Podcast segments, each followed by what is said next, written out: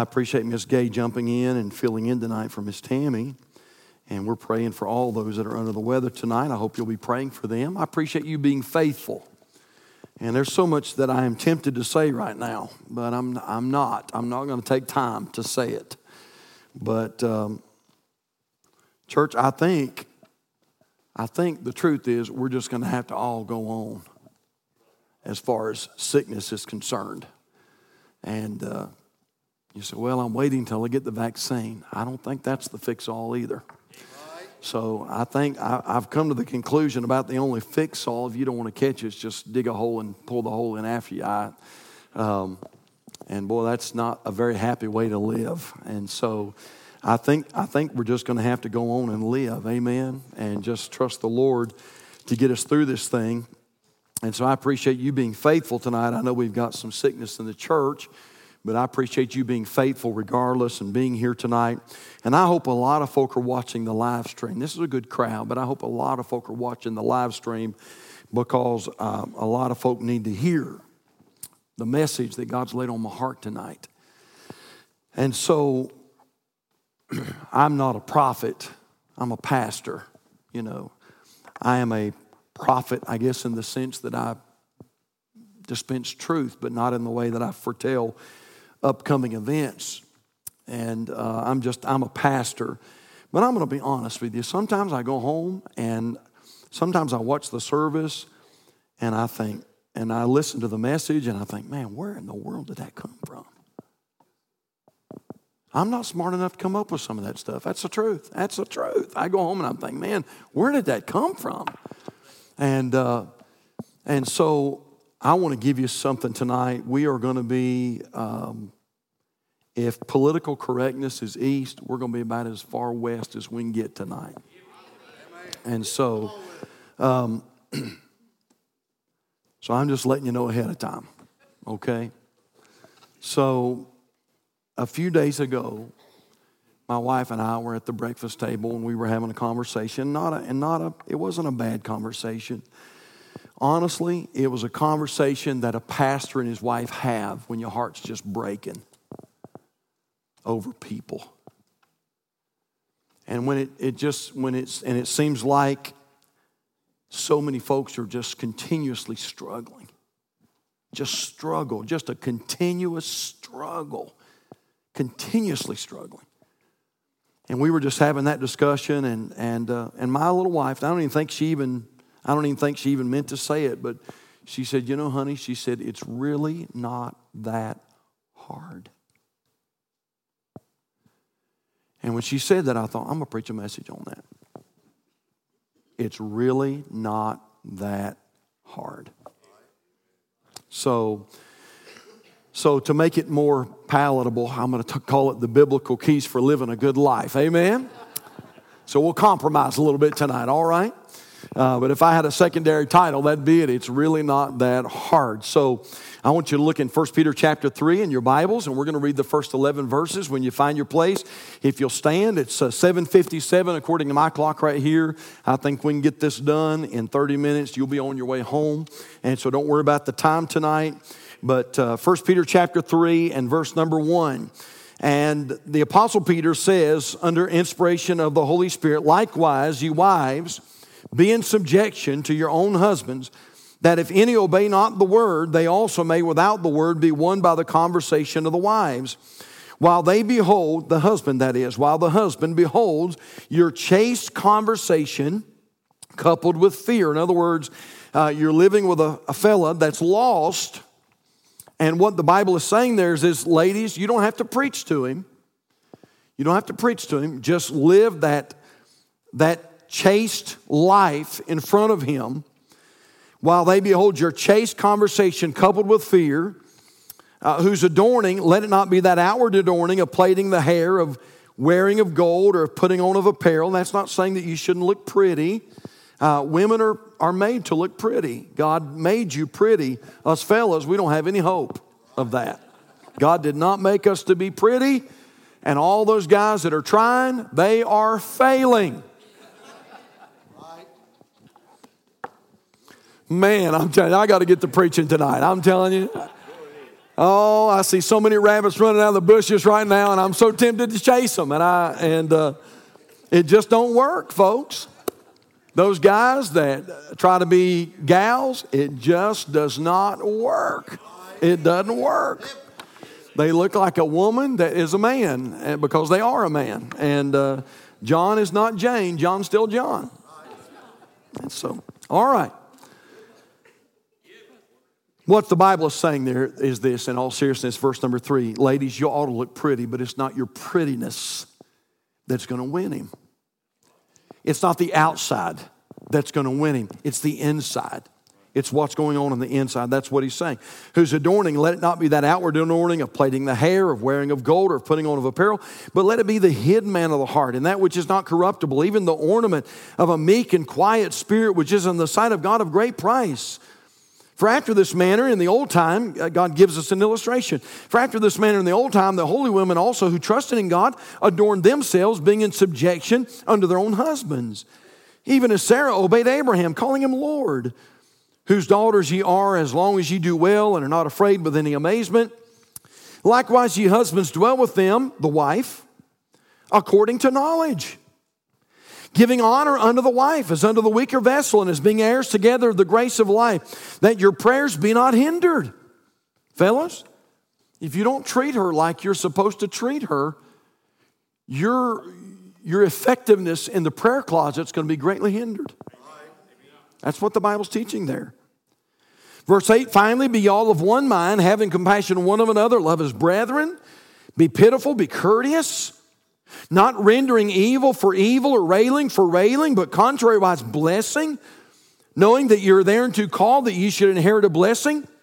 I'm especially interested in verse number 10 for he that will love life and see good days, let him refrain his tongue from evil and his lips that they speak no guile.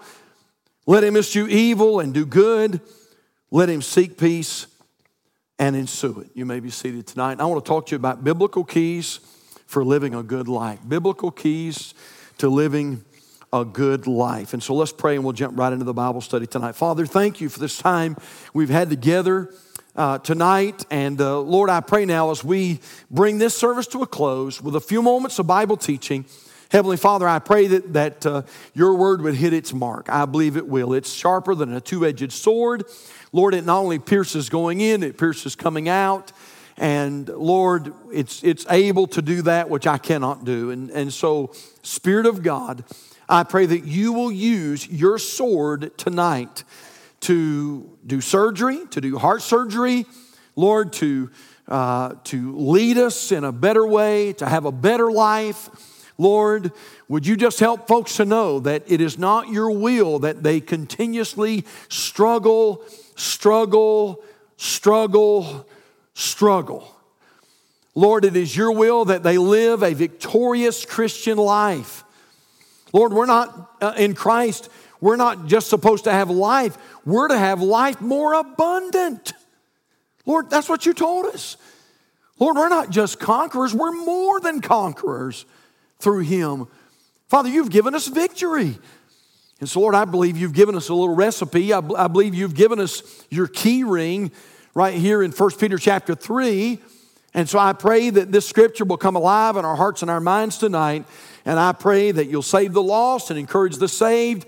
And most of all, Lord, I pray that, uh, that you'll glorify your Son through all that's done. We love you. Hide us behind the cross. Lord, we need that tonight. That's for sure. And we thank you and praise you.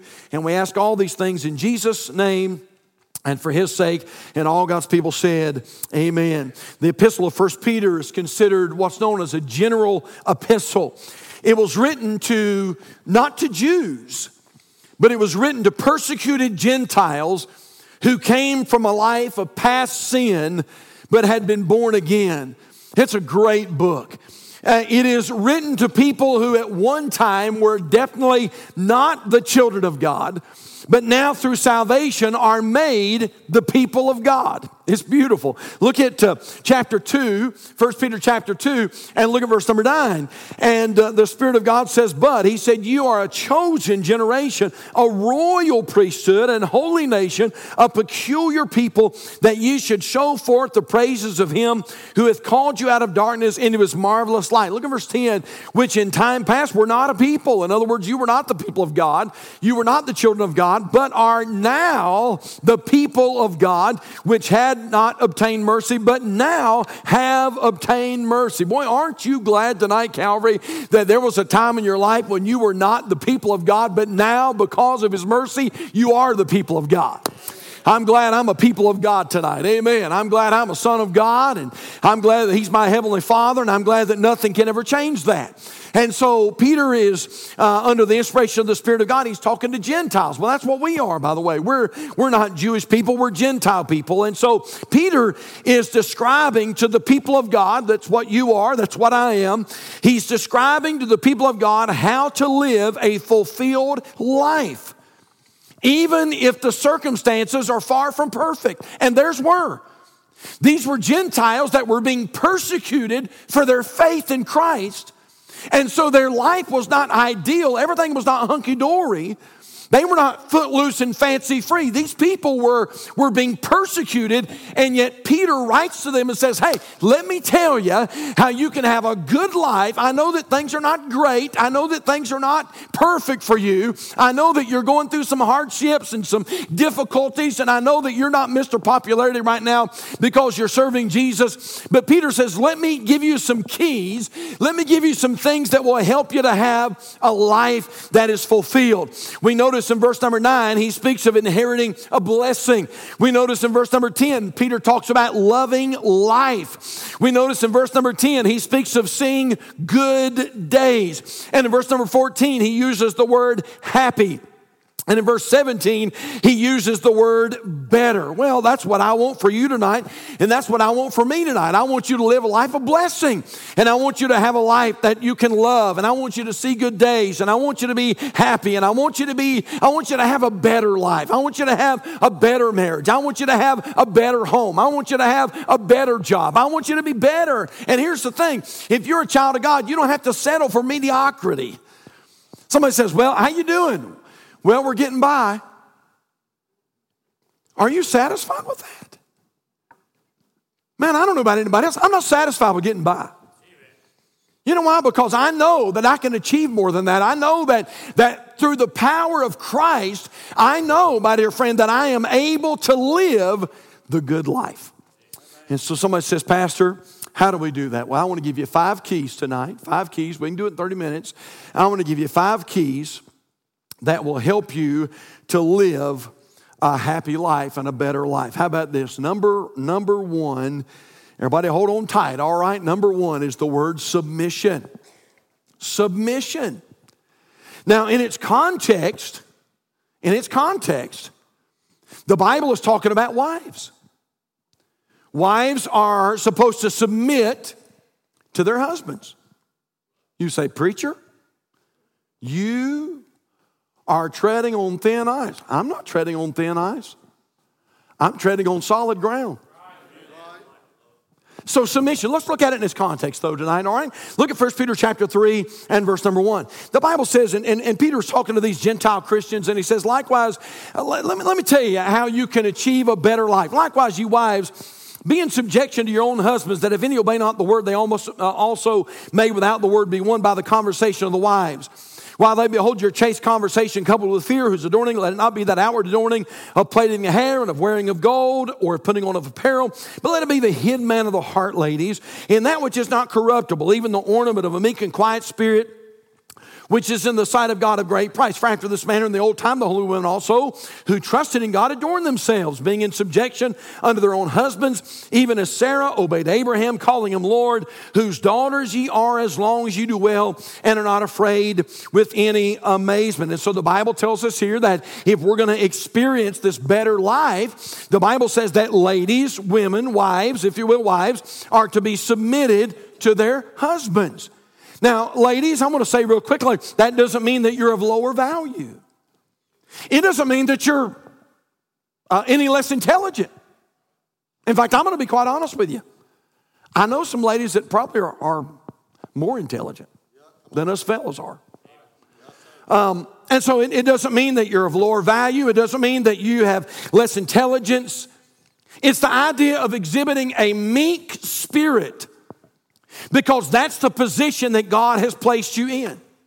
Now, let me tell you why it's important that we teach that. And I'm going to be honest, I sort of second guessed this, and God gave me this message last week, and I started to bring it Sunday, but I didn't think our Sunday folks could take it. So I thought I'd wait and give it to the backbone of the church, to the folks who can handle it. And that's you. And so, by the way, that's a compliment, by the way.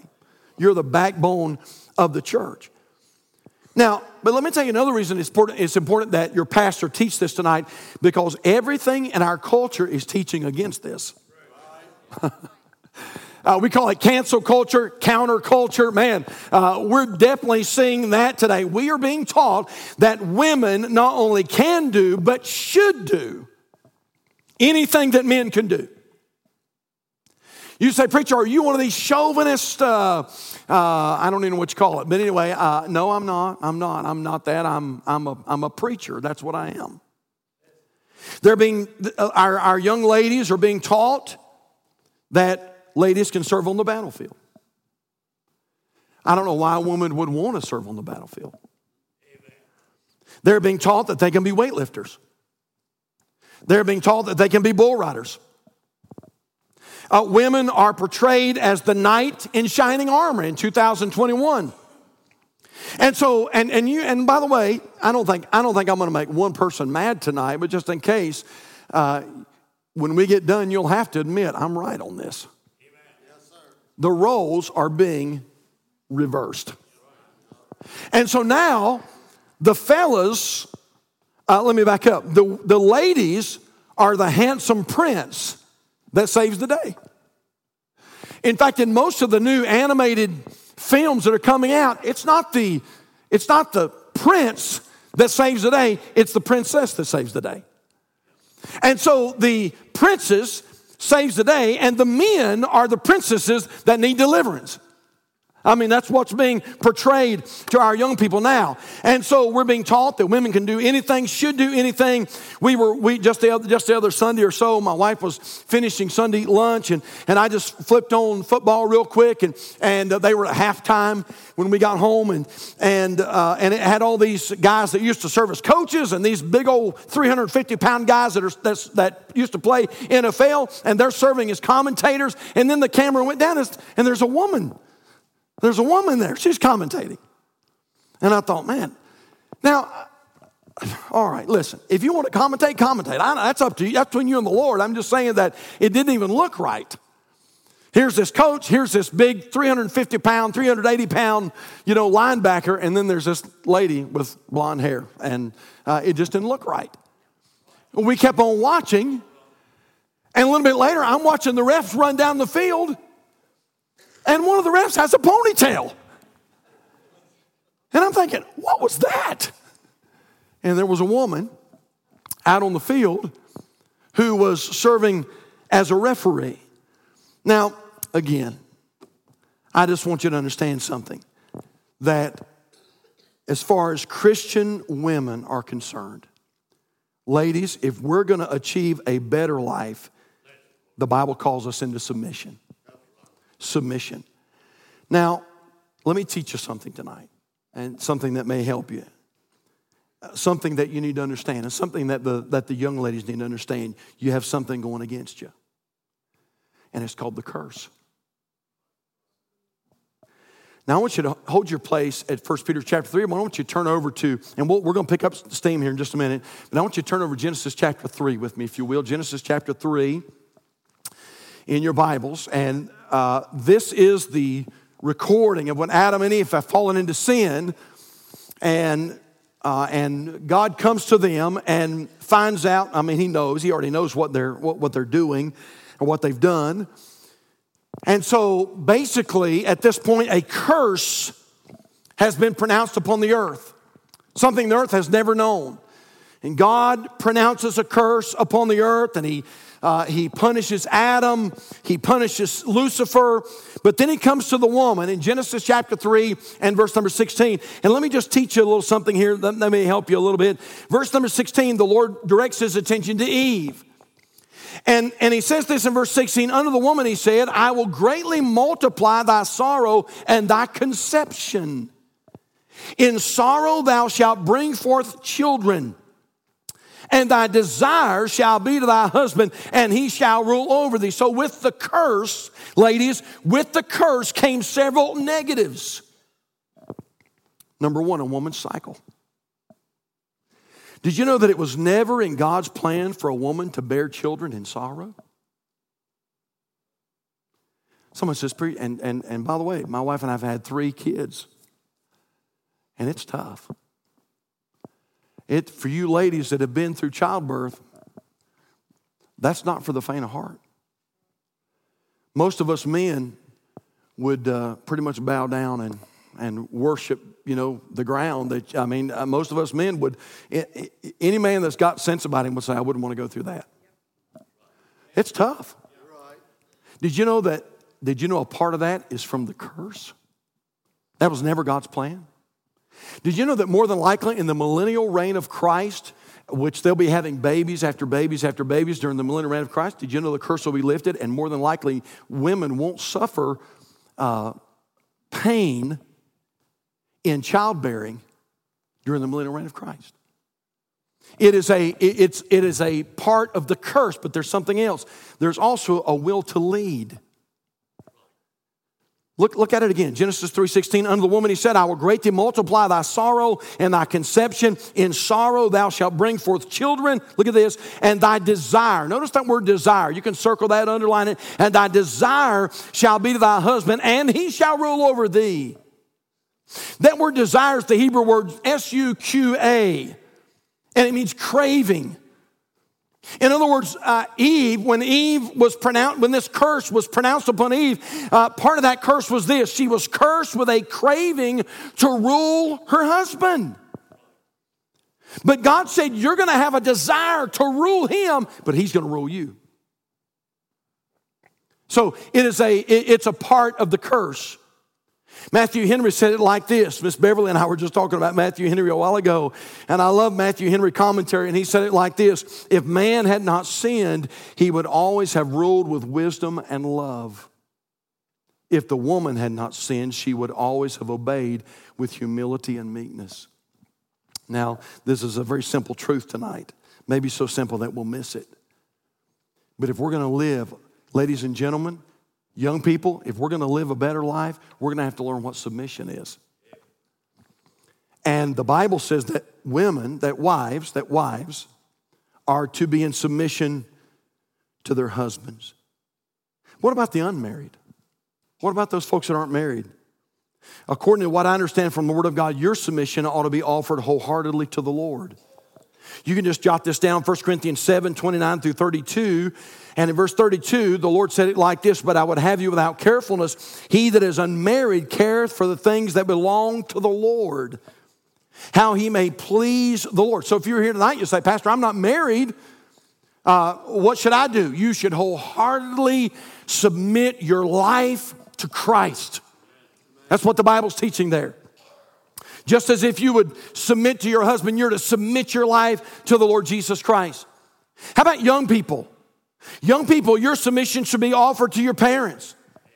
Ephesians chapter 6, verses 1 through 3. Children, obey your parents in the Lord, for this is right. Honor thy father and mother, which is the first commandment with promise, that it may be well with thee, and thou mayest live long on the earth. And so, young people, uh, you're still living at home, you're still living under the, the roof of your mom and dad. According to the word of God, you are to practice submission and you're to submit to your parents. You're to submit to your parents.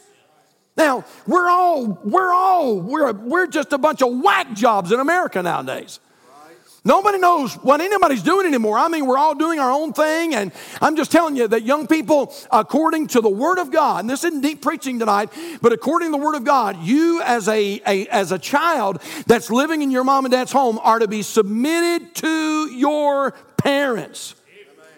So if you come to your mom and dad and you say, Mom, Dad, I'm moving out, I'm moving in with so and so, a guy, a, a, a girl says to her, Mom and Dad, I'm moving in with Johnny. Number one, you shouldn't move in with Johnny unless you have one of these on your finger. You say old fashioned? I'm that old fashioned right there.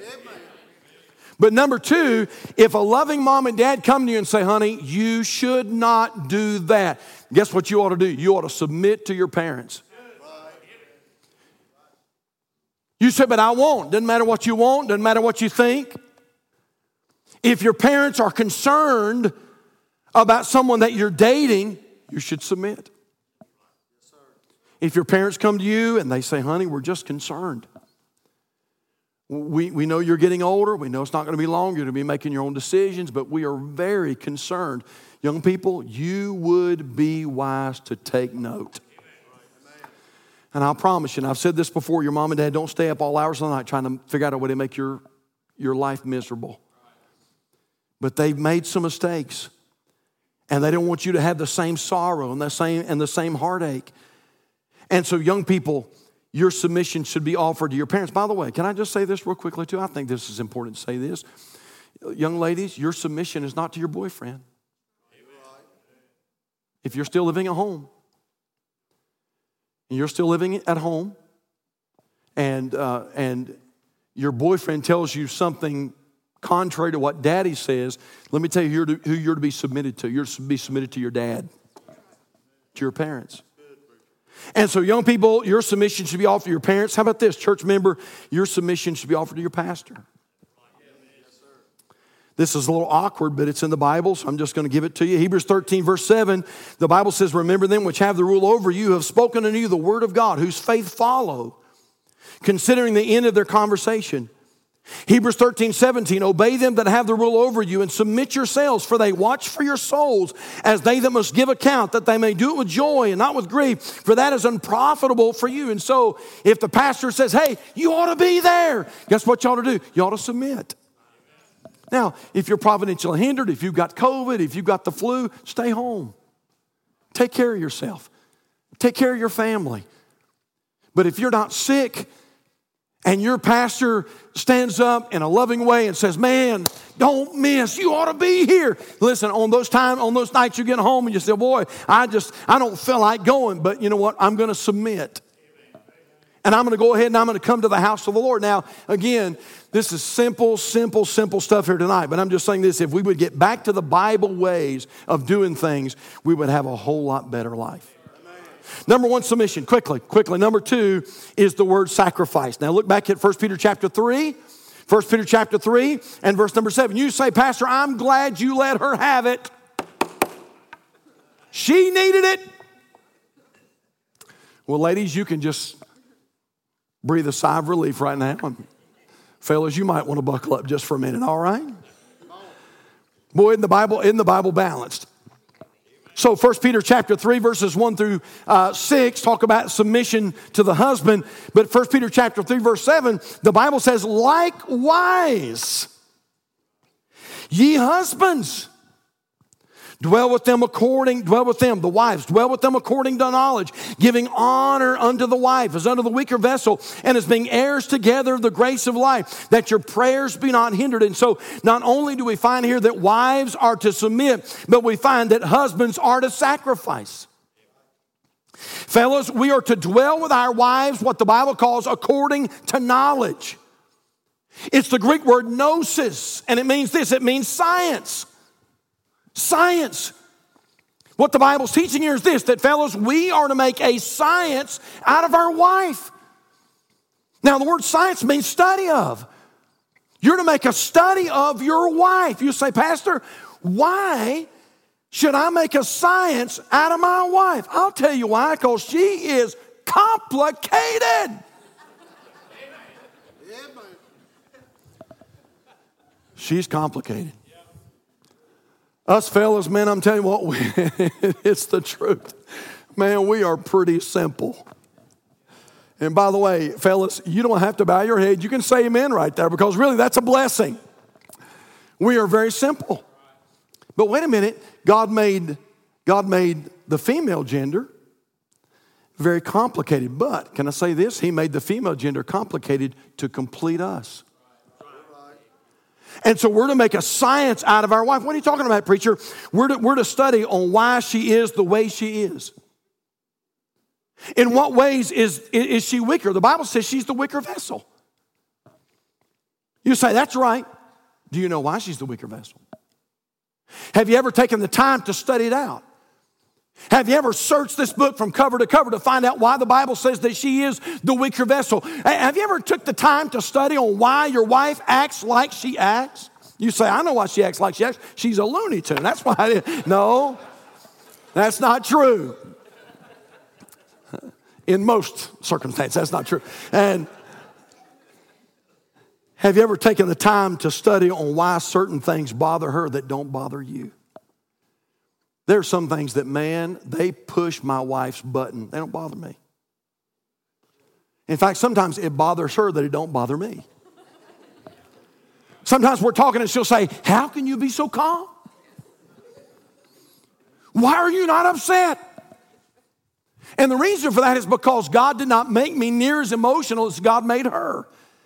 Now, again, God made Miss Tammy emotional because God gave me someone to balance me out. He, know, he knew that I needed that emotion. I needed that compassion. I need that, that, that extra emotion. And so that's why God gave her me. But again, I, I just want to make a point here tonight, fellows, that we are to study our wives. We're to dwell with them according to knowledge.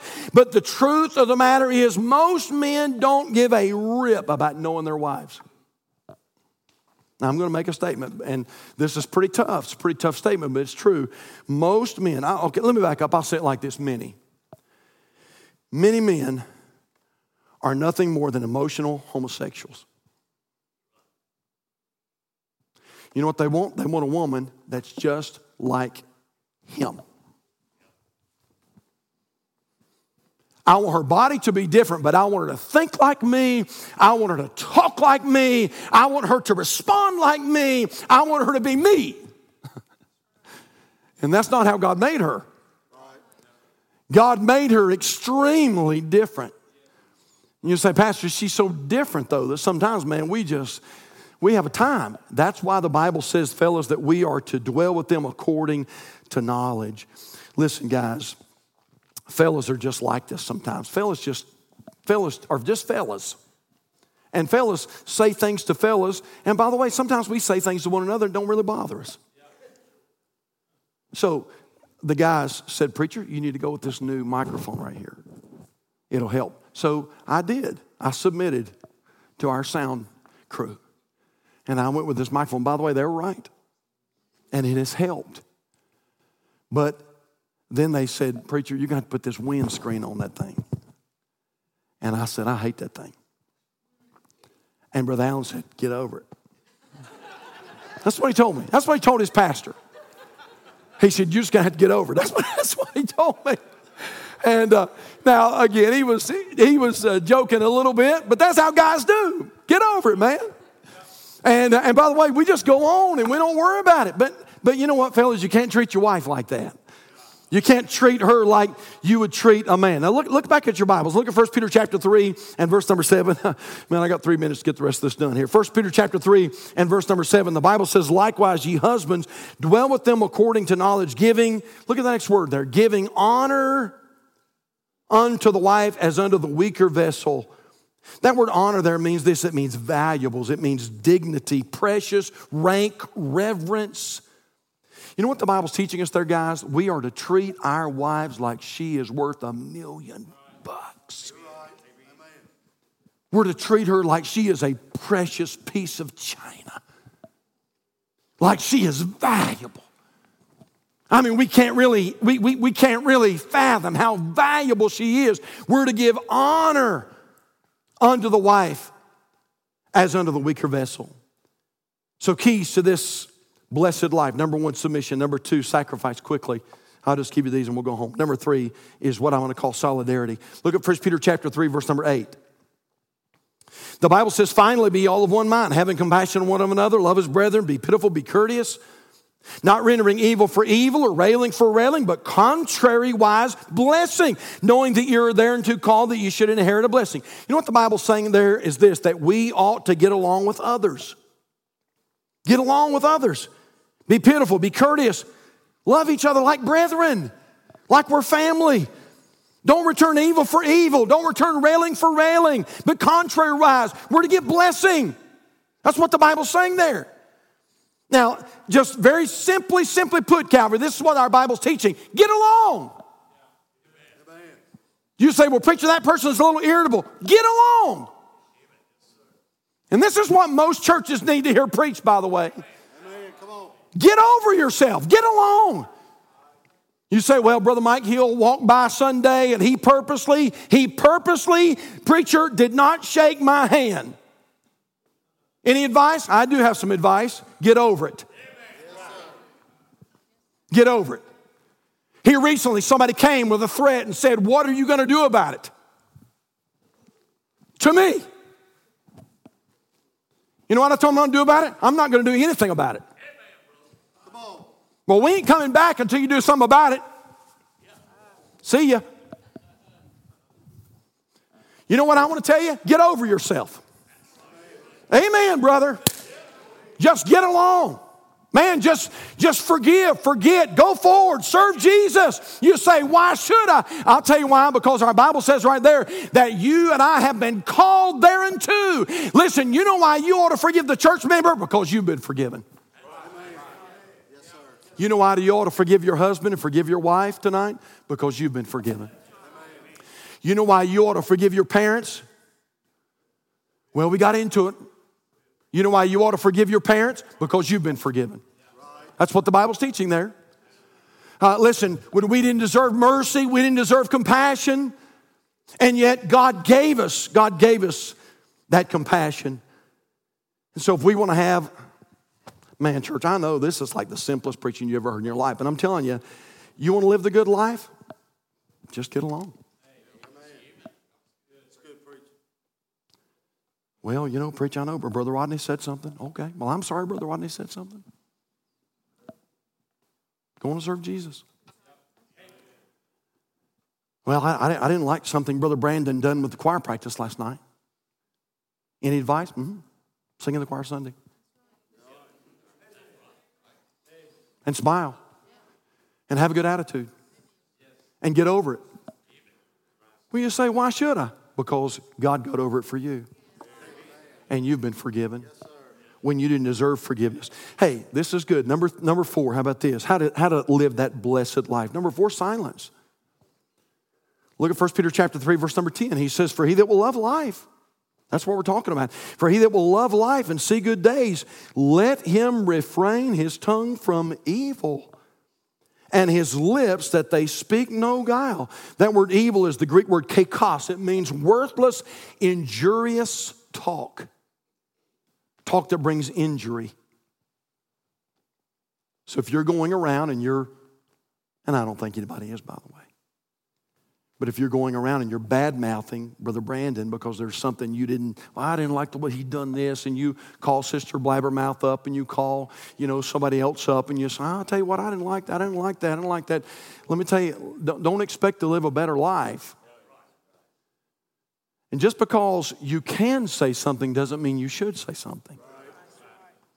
And so the Bible says there, there are times when, when we ought to be silent. Ephesians chapter 4, verse number 29. Let no corrupt communication proceed out of your mouth, but that which is good to the use of edifying, that it may minister grace unto the hearers. Colossians 4, 6. Let your speech be always with grace, seasoned with salt, that you may know how, to, how you ought to answer every man.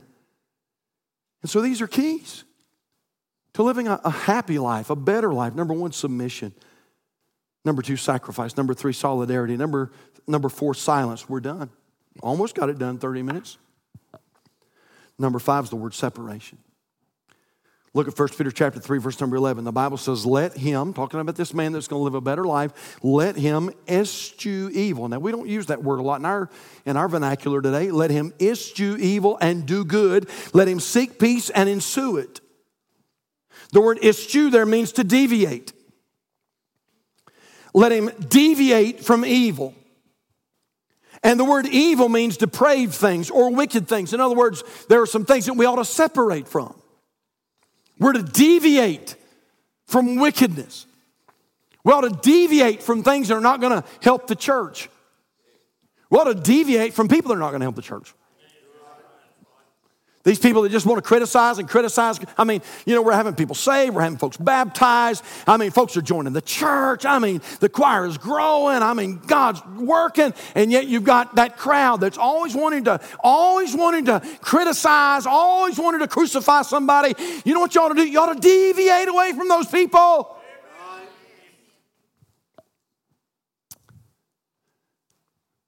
Deviate from evil, depraved, wicked things. Somebody told me the other day, uh, in fact, this Brother Michael, I think. We were at Thanksgiving. He told me about a new app called Waze. W A Z E. If you don't have that app, you ought to get it. Man, that's a great little app. And he said, uh, he said, you hadn't tried that? I said, no, I, have never heard of it. He said, it's a, it's a GPS app. And you download it on your phone and it uh, you know, does like maps, you know, on iPhone, and it tells you where to go, and it tells you if there's a hazard above, you know, hazard in front of you, if something in, is in the road, or, uh, you know, if there's a policeman coming up. You know, I don't need that. I try to drive by the speed limit. But it is a neat app. And so last week, when we were going to the college class, uh, I know there's been a lot of traffic up here in uh, Yadkinville, and so I, I hit that Waze app and the first time I ever tried it, I had the guys in the van with me, and we had the most fun out of that app. I don't know how I got this guy, but I mean, he sounds like uh, General Patton or something. And he says, Turn here. Go now. I mean, that's, that's how he talks. And, and I'm like, Yeah, I like that. Amen. I mean, we were feeling this testosterone in the van. I'm telling you, it was great. Take this exit, fall out. Do it now. yes, sir, I'm going. But you know what? Sure enough, sure enough, I was using that app. We were heading down I 77, and that voice came on and it said, There's a hazard ahead. Eyes up. That's what it says eyes up. There's a hazard ahead. Man, you know what? I've got a better app than Waze right here. And I can read this book right here, and all of a sudden, there is a voice of the Holy Ghost, and He'll say, Eyes up. There's a hazard ahead. You better steer clear. This is not going to be good. This is not the way to go. Hey, young people, you better get in the Bible. And if we'll just, listen, if we'll do this, if we'll just get back to the Bible, it's amazing how our life begins to go in a better direction. Right here's the keys. They're just simple, simple, simple. And I hope you'll get something from that tonight. Let's pray. Father, we love you. Lord, this might be one of the simplest messages I've ever brought. But I pray it has spoken to somebody's heart. Lord, if we don't get anything else out of tonight, would you just give us some folks at Calvary who would not settle for just getting by? Lord, I am not settling for a marriage that just gets by. Lord, I want the best marriage I can have. I'm not settling for an average family, an average home. I don't want an average relationship with my kids. I want to have the best of the best. I don't want to go to average church. Father, I want to go to a church that is the best of the best. Father, it's really not that hard. It's really not that hard. Lord, if we'll just get back to the Bible and just do it the Bible way, we can live a blessed life and a good life, as Peter talked about there in 1 Peter chapter 3. So, Father, I pray that you're working hearts tonight. And Lord, as we get ready to leave this place and go to our homes, I pray that this will be our prayer. Father, help me to follow this app right here. Help me to follow the Word of God.